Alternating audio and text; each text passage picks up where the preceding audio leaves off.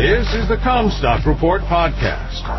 We are strong advocates for the American family farm and your top source for the agriculture markets. And now, here's your host, David Kruse. This is David Kruse with the CommStock Report. Eye for an eye, tooth for a tooth is the ongoing legacy of the Mideast conflict. The war in Gaza is going very closely to what I forecast.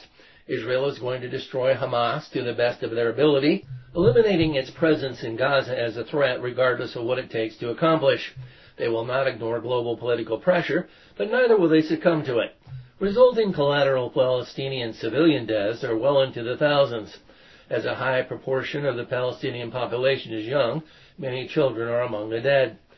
I also forecast that the IDF would take high casualties in the ground operation, and they are, IEDs, drones, and urban combat are exacting a toll of casualties from the Israeli Defense Force. There are still hostages taken in the October 7 terrorist attack being held in Gaza. They were lucky to recover the number of hostages that they have. In my opinion, there is only one criminal to be blamed for all of this, and that is Hamas. They are being destroyed tactically inside Gaza, but the civilian deaths occurring as a result is still working in Hamas' favor against Israel in the global political perception of the conflict. Israel doesn't have many friends, yet the Palestinians get a lot of sympathy. Israel is warning that this operation may yet take months, which should prompt the Palestinian population to give up their Hamas fighters as a means of survival. Israel is saying they will not relent until they have achieved their mission, which is the total destruction of Hamas. Israel is also saying that it will absorb significant casualties of its own to accomplish this. Iran is attempting to use the conflict to sap as many of Israeli and U.S. resources as possible using allies in the region as surrogates to their direct involvement. U.S. bases in the region become targets of opportunity for Iran. Biden is in pressure to join in the eye for an eye exchange. The United States has historically been the peacekeeper of global oceans with the only capable blue water navy able to secure commercial ocean transit routes. Our commercial interest in this region has changed from what it was decades ago when this precedent was established. Russia moving oil to Asia and China moving goods to Europe have the largest strategic interest in the freedom of navigation through the Red Sea. Yet it is our Navy that is shooting down Houthi missiles and drones, protecting commercial ships. Who do we send the bill to for the million dollar missiles we are expending in that effort? Letting them sink some Russian oil tankers and Chinese container ships would bring the new reality into better perspective. We do not need Mideast oil and in fact have become an oil export competitor to OPEC far and away reversal from conditions in the 1980s. While it is not what you hear in some political circles, U.S. oil production has reached record highs under the Biden administration. A record amount of new oil and gas leases have been sold, and U.S. crude oil exports at a record 3.99 million barrels a day during the first half of 2023. The call went out to 20 allies to contribute naval assets to create a flotilla of warships in the Red Sea to protect commercial shipping from what has become open conflict. This is another instance of U.S. stepping in to defend others' interests. The Red Sea is a primary shipping route between Europe and Asia, and frankly is just not high on the list of our strategic interests compared to others.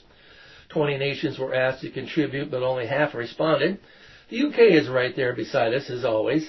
The French are also there, but acting independently. Others, such as Italy and Spain, have cowered as usual. The Netherlands will send a ship but will arrive late. What is usual is that they will all let the Americans protect them. India is reportedly sending ships and is also reportedly not sending them, so this needs to be sorted out. Ironically, the rumor was so was Iran. I expect they were not invited. Japan is diverting its shipping around Africa to avoid the Red Sea. China was invited to join the flotilla but has not done so. The USS Gerald Ford is reportedly leaving the Med, returning to home port in Norfolk after an extended tour of duty. It was good that the Ford stepped in, and it will be good for it to leave. The message has to be sent that the United States is going to defend its interest where needed, but is not going to continue to defend others' interest when they will not even contribute forces to defend their own. The Saudis and UAE will not even provide warships to protect their own oil. Their tact has been to let the buyers pay for their oil security. Other Arab stalwarts in the region have made it clear that they will provide very limited aid or sanctuary to the Palestinians, who are not highly thought of for various reasons and considered a threat by some such as Egypt.